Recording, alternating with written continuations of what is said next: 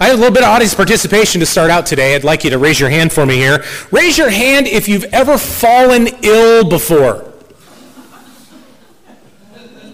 Those of you that didn't raise your hand, you weren't listening because every single one of us. Perfect. None of us, none of us can escape the corruptibility of this mortal body, right? When we think about Scripture and we take a look at Scripture, we see this mortal physical body at this time is a body that's susceptible to weakness. It's susceptible to illness. It's susceptible to injury, to the aches and the pains of life. It's susceptible to disease. Each and every one of us at times have succumbed to illness. Frequently, these illnesses are nothing more than an annoyance, and they don't rise beyond that. You know, you might get a runny nose, you might get a light cough, you might get, you know, something along those lines. It doesn't rise beyond that, but frequently there are times in our life in which we succumb to things that are more significant. Lengthy illnesses that cause additional challenges to our health, lengthy illnesses that cause fatigue, that make it difficult to get out of bed, that make it difficult to do life to be able to go and, as Mr. Miller uh, talked about in the first split, to be able to go out and do good, to be out and go and do those things.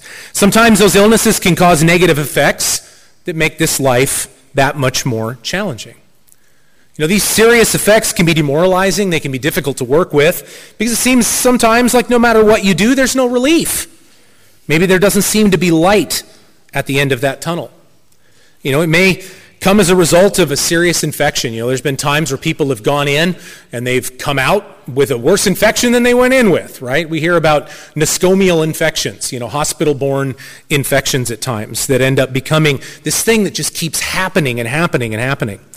Uh, you know, we hear about autoimmune disorders where the body begins to attack itself, causes all these issues that go in addition to that. We hear about cancers you know, and the cancers that end up progressing to the point where at times, you know, it feels like there's no solution.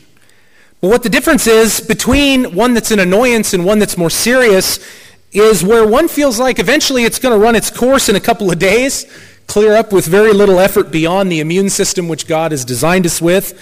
Uh, the other ones tend to be a little bit more tenacious and they tend to hang on a little bit more. So, brethren, what do we do in these circumstances? What do we do in these circumstances?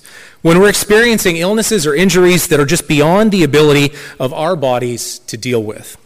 Well, let's begin today by turning over to the book of James. There are instructions that have been provided for us in Scripture, provided for the ecclesia, provided for the church, for circumstances just like these. Circumstances just like these. James 5, we'll go ahead and pick it up in the midst of a section that James is writing about here, dealing with the importance of prayer, dealing with the importance of prayer to God in, in the various earthly circumstances that we find ourselves in. James outlines very specific things in someone's life that they may experience, and in each of these circumstances, he comes back to the importance of prayer. James 5 and verse 13. James 5 and verse 13. James says, Is anyone among you suffering? He said, Let him pray. Anyone among you cheerful? Let him sing psalms. Is anyone among you sick? Verse 14, let him call for the elders of the church. Let them pray over him, anointing him with oil in the name of the Lord. Verse 15, the prayer of faith will save the sick, and the Lord will raise him up. And if he has committed sins, he will be forgiven. You know, James here encourages the believers that are reading his epistle that if they are experiencing suffering of any kind, if they're enduring affliction or hardship or suffering trouble, he says you should pray. You should definitely pray. He says if anyone is cheerful, they should sing praises, which again is a form of prayer. You know, singing praise to God is a form of prayer. It's a method of communication with our Creator. And then James makes a statement. He says, if any of you are sick, obviously we should also be praying. He's talking about the importance of prayer, but he says, if you're sick, the Greek word astheneo, which is G770, it means to become weak, to uh, be weak, to become sick, or to become diseased. He says that the church was instructed to call upon the elders of the church and the same word there is presbyteros, which is the word that Paul uses in Titus and Timothy when he says, go and appoint elders, go and ordain elders in these areas, to ordain and appoint to serve those churches in Crete and Ephesus. But he says those elders are to do something very specific. They're to anoint that person with oil in the name of the Lord, and they are to pray over the person who has called for them. Now we see that James states the prayer of faith will save the sick The Lord will raise them up. And not only that, James goes as far as saying that if that person has committed sins, likely contextually sins that may have caused that specific affliction, then their sins would be forgiven. You know, this divine healing that we see here in the book of James is an incredible promise that God has given to the church. And it's not just a promise that was given to the church at the time of the first century. It's not just a time that was given to the church or a promise that was given during the time of the apostles. This gift of divine healing, which is carried down from them to us in the modern church today. Today in this split, what I'd like to do is take the remainder of the time that we have to explore this concept of anointing in more detail. Uh, the anointing of the sick in particular, but we're going to talk a little bit about anointing too uh, to get some of the backdrop. And we want to be able to understand what it is that God has promised to us and what God has not promised to us through this important and very incredible gift. So the title of this second split today is Anointing the Sick. Anointing the Sick. Now, anointing is a principle that we see in Scripture. Um, it has been around for a very long time. Okay, anointing has been around for a very long time. Interestingly, it has a wide variety of usages in Scripture. Um, it has a general application usage, so it has something that is an everyday thing that people in Judea would be doing as just part of their regular life. But it also has a usage that's related to religious purposes. Now, the Hebrew word for anoint is mashach, lots of ch at the end, mashach, right, with the H. But it means to rub with oil or to paint. It means to rub with oil or to paint. Um, and it particularly references the action that is done to daub or smear oil onto something. In fact, um, some of the translations go as far as saying that anointing means to rub with oil, essentially.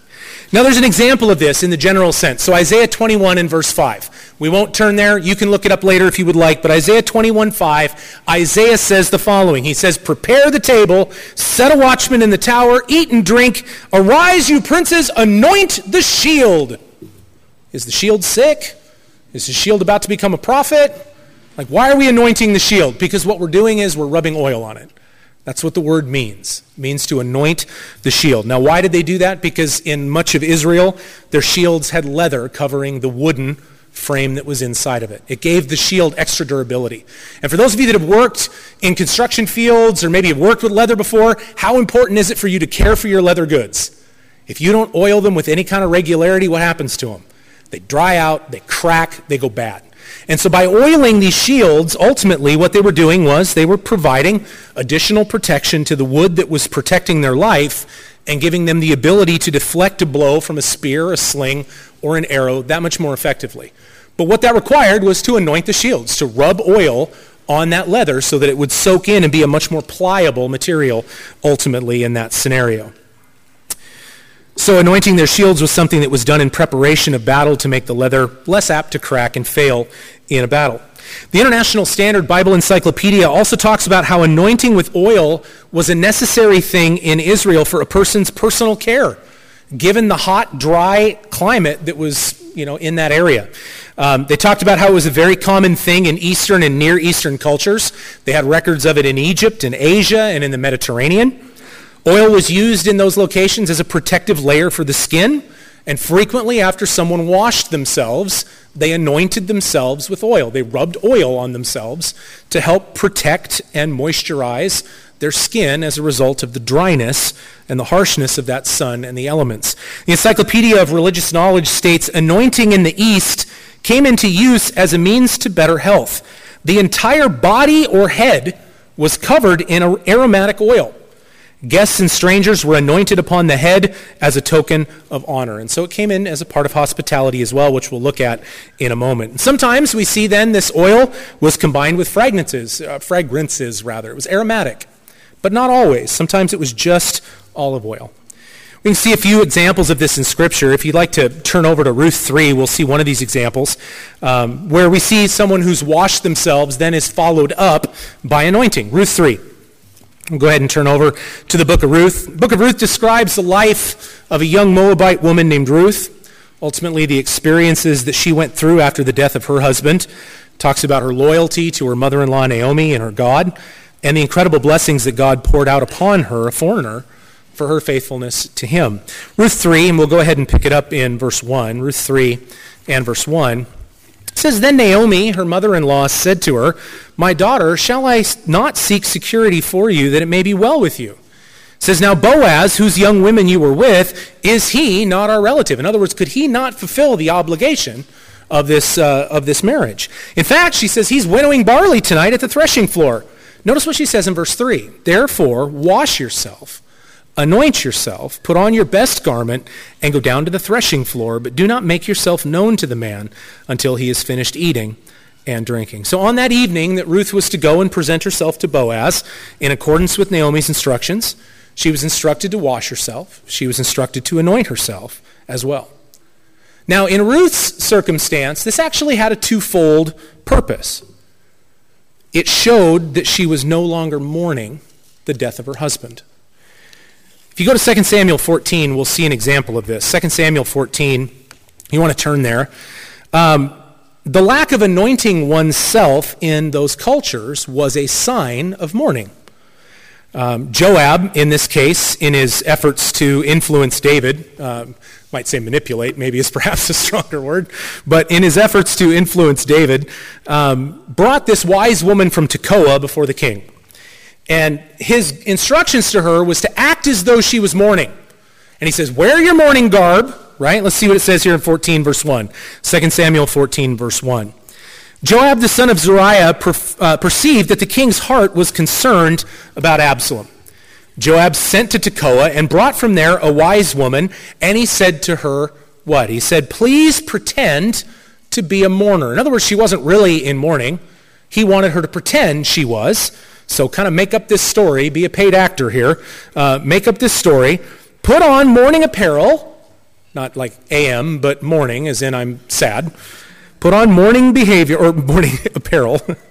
and it says, do not anoint yourself with oil, but act like a woman who has been mourning a long time for the dead said, Go to the king and speak to him in this manner. And so Joab put the words into her mouth. So, how would David know that she was mourning? Well, she was wearing mourning apparel, which is certainly a dead giveaway, but she also had not anointed herself. Now, how would you know? Maybe there was a fragrance. You, I used to use beard oil when I had my beard. Um, I used to use beard oil. And occasionally, what would happen is you get it on your skin, and it's shiny. Your skin would shine when it hit the light from those areas. If you're anointing your whole entire body with oil, you're going to shimmer a little bit when you catch the light. You're going to have a certain degree of kind of a glow about you, so to speak. Maybe this woman didn't have that. And he could tell that she had not anointed herself with oil in this circumstance. In fact, uh, Psalm 104 and verse 5, if you want to jot that down, we won't turn there. But Psalm 104, verse 5, talks about the shine on the face talks about the shine on the face when a person used oil on their skin. So perhaps that's how he was able to tell that she was in mourning based on that. Of course, she wasn't. Again, Joab was manipulating David, telling her to do these things anyway. But Ruth anointing herself before going to present herself to Boaz was normal self care at this point in time in history. Similar to how we might apply lotion or moisturizer of some variety today in a drier climate but it also would have been a very clear indication to Boaz that she was no longer in mourning over the death of her husband, that she was prepared to take the next step forward. And so we see that sort of situation there. In fact, just a couple pages over here, if you want to go to 2 Samuel 12, just a couple pages back from 2 Samuel 14. If you want to go to 2 Samuel 12, we see a similar example actually after David was uh, made aware of his sin with Bathsheba and the consequences that was going to come from that. 2 Samuel 12, and we'll go ahead and pick it up in verse 13. 2 Samuel 12 and verse 13 says, So David said to Nathan, again after Nathan presents this information, David says to Nathan, I've sinned against the Lord. You know, David came to the conclusion that what he had done was wrong. Nathan said to David, The Lord has also put away your sin. You shall not die. However, because by this deed you have given great occasion to the enemies of the Lord to blaspheme, the child also who is born to you shall surely die. You know, so David wasn't getting out of this without consequences. Nathan departed to his house. It says the Lord struck the child that Uriah's wife bore to David, and it became ill. David therefore pleaded with God for the child, and David fasted and he went in and he lay all night on the ground. So the elders of his house arose and went to him to raise him up from the ground, but he would not, nor did he eat food with them. Verse 18 On the seventh day it came to pass that the child died. The servants of David were afraid to tell him that the child was dead, for they said, Indeed, while the child was alive, we spoke to him, and he would not heed our voice. How can we tell him the child is dead? He may do some harm. Verse 19 When David saw that his servants were whispering, he perceived that the child was dead, and therefore David said to his servants, Is the child dead? And they said, He is dead. So David arose from the ground, he washed and anointed himself, changed his clothes, and he went into the house of the Lord and worshiped. We see ultimately he goes into his own house, they set food before him, and he eats. So when David's period of mourning was over, when the answer from God in this case was no, he arose, he washed, and he anointed himself, changing his clothes and going into the house of God to worship. So, this is something that followed a washing of one's body. It signified the ending of a period of mourning, and in a sense, it was used to make someone presentable. We actually have some examples in Scripture as well of oil being used medicinally in the parable of the Good Samaritan, uh, when the Samaritan stops to bind the wounds of the man who was set upon by robbers, he bandaged his wounds and he poured on oil and wine. He poured on oil and wine. Um, it's actually interesting. There's a Greek physician named Galen that wrote uh, historically in about second or third century, and he talked about how olive oil was the best medicine. It was the best possible medicine out there for so many different things and whatever else. It actually makes me wonder whether he witnessed any anointings and laying on of hands that resulted in miraculous healings and whether he drew that conclusion from that. Certainly has its purposes. It certainly does uh, a number of good things as well. Um, while not for humans, while for livestock use here, um, ancient shepherds in Judea used to anoint the heads of their sheep with oil. They would dump the, the oil over the top of the sheep, and it would help with biting flies. It would get into the nose, into the eyes, uh, etc. In fact, we still kind of do this today when you dip the sheep in sheep dip. You know, it's kind of the process that is done today to help kind of keep them from getting super sick. This big old trough, and you just run each sheep through it, dunk them once, and make sure they get all the way underneath and go on. So we see that there was some medicinal uh, aspects to some of this, but we also see that this anointing custom was part of the ancient hospitality that was shown to honored guests. 23rd Psalm is one of the locations that illustrates this. If you want to turn over there, Psalm 23. David acknowledges God as his shepherd. He talks to God as his shepherd. He has a number of wonderful, wonderful analogies as to God as a shepherd and us as his sheep. But not only that, there's a section where he discusses the incredible benefits of God, and David pictures himself as a guest at the Lord's table. In fact, he says in verse 5 of Psalm 23, he says, You prepare a table before me in the presence of my enemies. He says, You anoint my head with oil, honoring him. You know, honoring him. And he says, My cup runneth over. Okay, so we see that this is a situation that David understood that this was a sign of honor. And in those days, in that culture, um, you know, to have someone come in, you would anoint their head with oil as they came in to your home. In fact, this carries from the Old Testament into the New Testament. Let's turn to Luke 7. I'm going to show you an example of this in Luke 7. In Luke 7, we pick up the account of Christ dining in the home of Simon the leper. Okay, and so we see multiple accounts that help us piece this all together. Uh, Simon invited uh, Jesus into his home for a meal, ultimately. See, there were a number of individuals there that were present. And in Luke 7, we see this oil of hospitality, so to speak, this, this oil used in hospitality, going into the New Testament. Um, there was a woman in the city who was known sinner. This woman brought an alabaster flask of fragrant oil and washed Christ's feet with her tears, wiped his feet with the hair of her head, kissed and anointed his feet. One of the other uh, accounts talks about how she anointed his head as well with this oil, because that's when uh, Judas Iscariot got upset that it wasn't being sold for money. Um, but in this situation, Simon takes a jab. Simon takes his opportunity to take a jab at Christ and states that if Christ were the prophet that everyone says he is, well, he'd be able to know what kind of woman it was that was attending to him at this time. So we'll pick it up in verse 40 with Christ's response. Luke 7 and verse 40. Luke 7 and verse 40. Jesus answered and said to him, Simon, I have something to say to you. And so he said, Teacher, say it. He said there was a certain creditor who had two debtors. One owed 500 denarii. So as Mr. Miller was talking about today, that's 500 days' wages right? That's a little over a year and a half worth of wages, right? That's a long, long time. The other only 50 you know, a little over a month's wages. And when they had nothing with which to repay, he freely forgave them both. So Christ tells Simon, Tell me, therefore, which of them will love him more? And Simon answers and says, I suppose the one whom he forgave more. He said to him, You've rightly judged. And then he turned to the woman and he said to Simon, Do you see this woman? He says, I entered your house.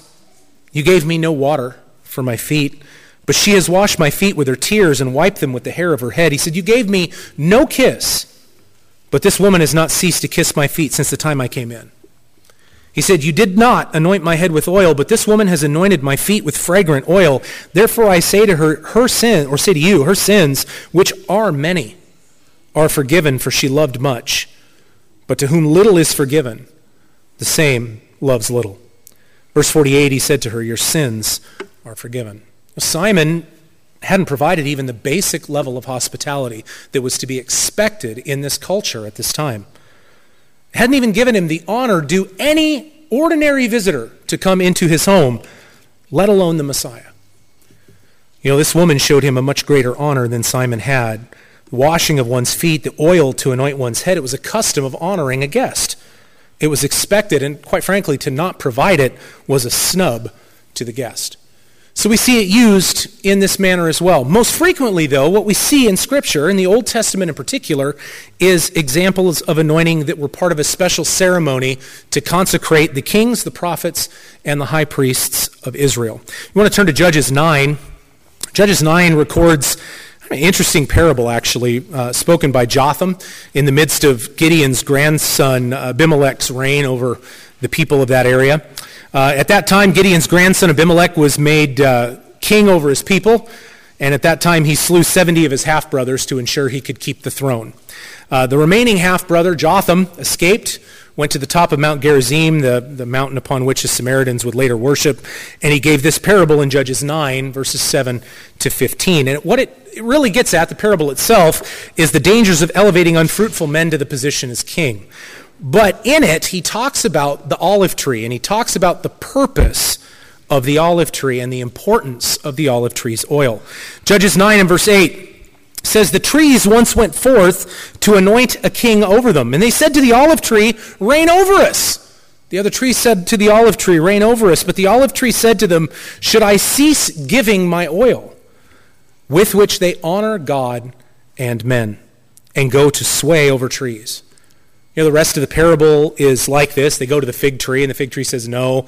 Grapevine says no. Eventually, they go to the bramble, who says, Yeah, no problem. I'm not fruitful anyway, so why not? Right?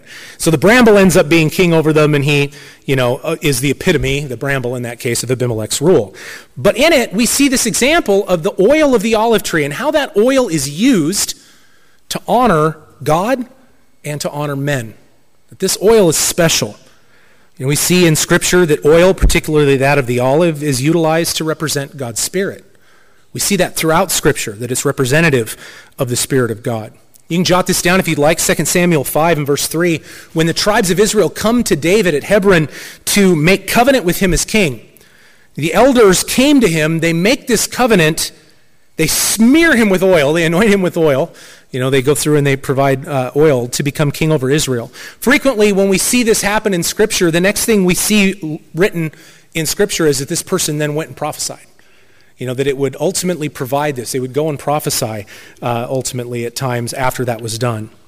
We see in Scripture that the prophets are referred to by men as God's anointed and by God Himself too as His anointed. When Elijah was to appoint Elisha to serve in his place, he anointed him to become one of God's anointed, one of his prophets. Christ is the Messiah. That word Messiah comes from the Hebrew word Mashiach, which literally means anointed. So, this concept of anointing is important.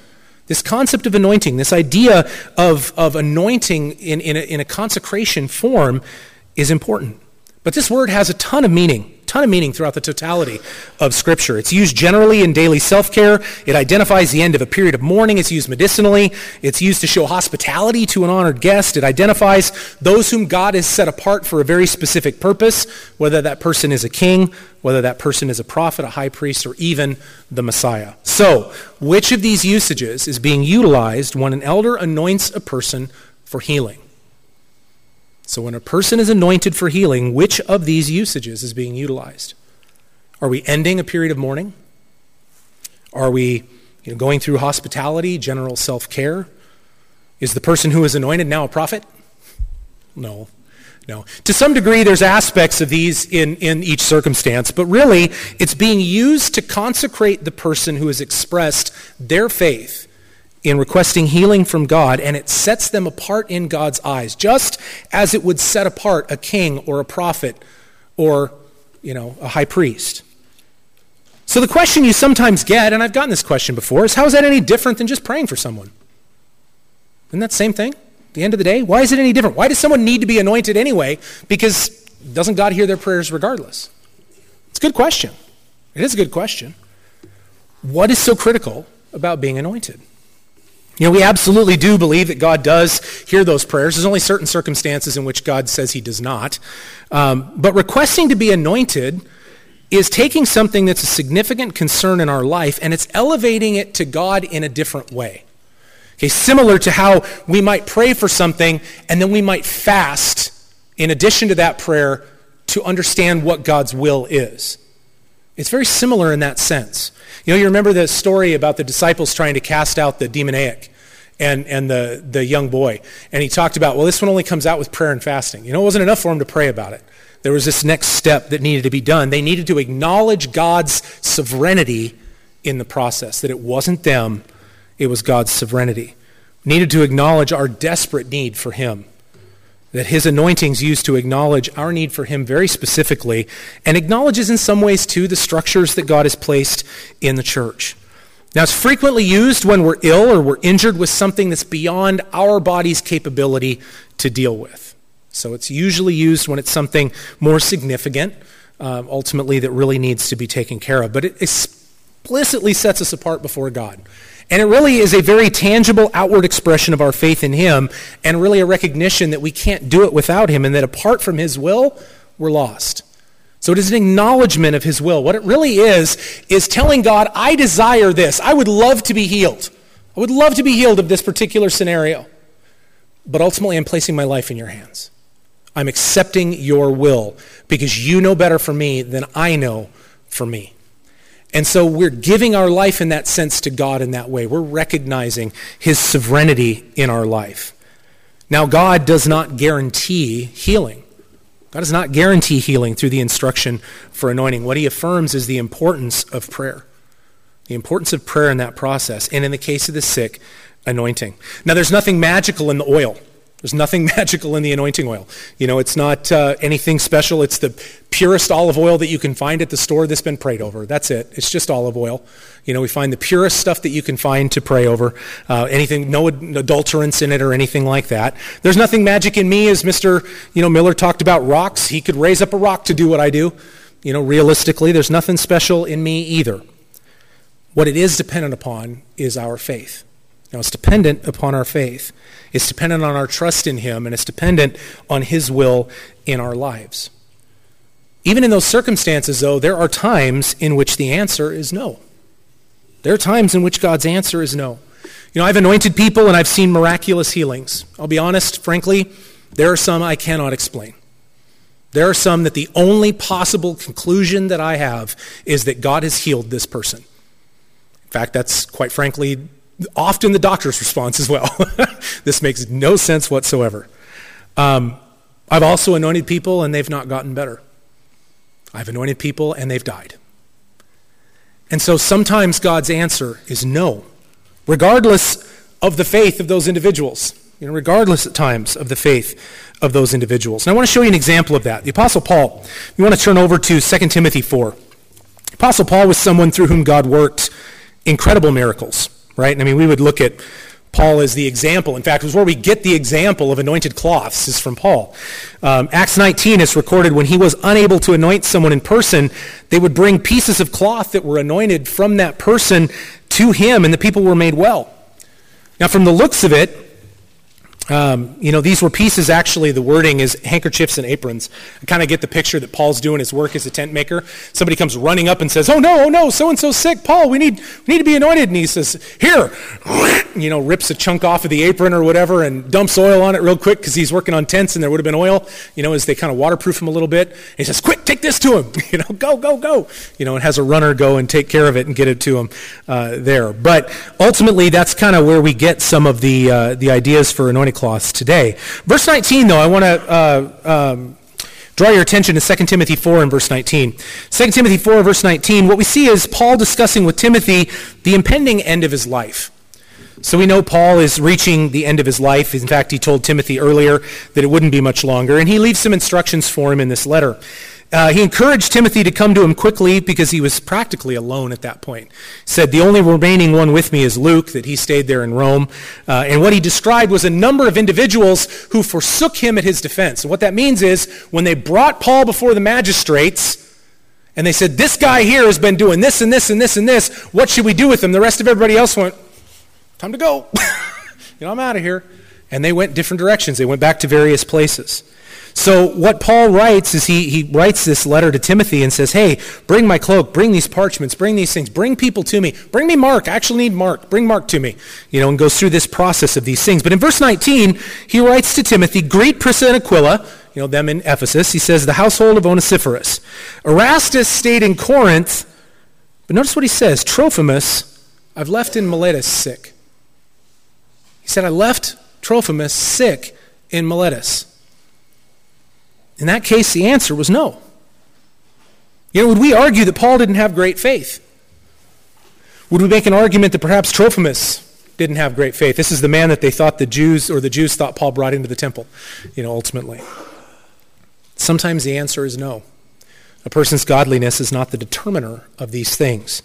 Sometimes there's things that we need to learn in the challenges that we face. Sometimes there are times in which God has other plans for us. In fact, I want to show you another example. Let's go to Hebrews 11. Hebrews 11.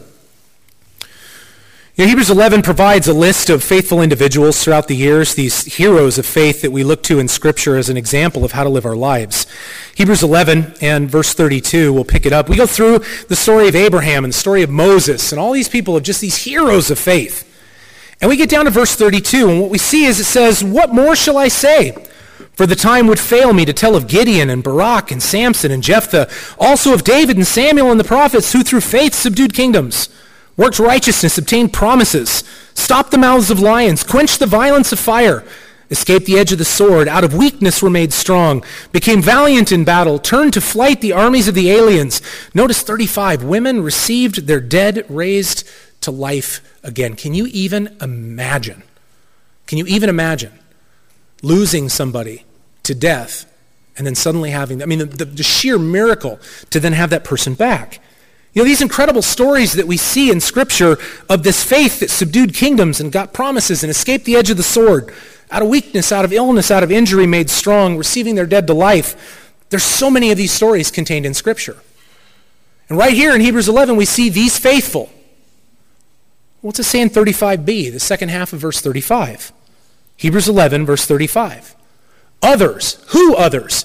The same faithful people that are mentioned in Hebrews 11. These same people of faith.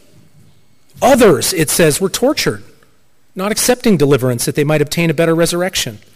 Still others had trials of mockings and scourgings, yes, of chains and imprisonment. They were stoned, they were sawn in two, they were tempted, were slain with the sword. They wandered about in sheepskins and goatskins, being destitute, afflicted, tormented says, of whom the world was not worthy.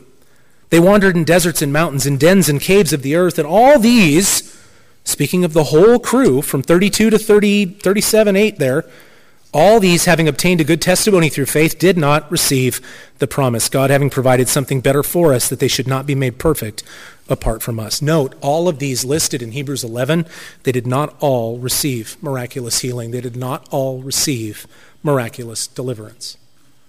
Some of them died. Some of them were injured. Some of these things we see, these faithful individuals suffered extremely challenging situations. Anointing is not a magic bullet. It's not a magic bullet. It's not a guarantee. But God, through the inspiration that he provided James, tells us that when we are experiencing something that is beyond our ability of our body to heal expediently, in faith we come before him and we place ourselves in the palm of his hand, according to his will, calling upon the elders of the church to anoint our head with oil and our lay hands upon us. Now, anointing the head with oil sets a person apart from God, or before God, rather. It consecrates them, similar to consecrating a king or a high priest or a prophet in God's eyes.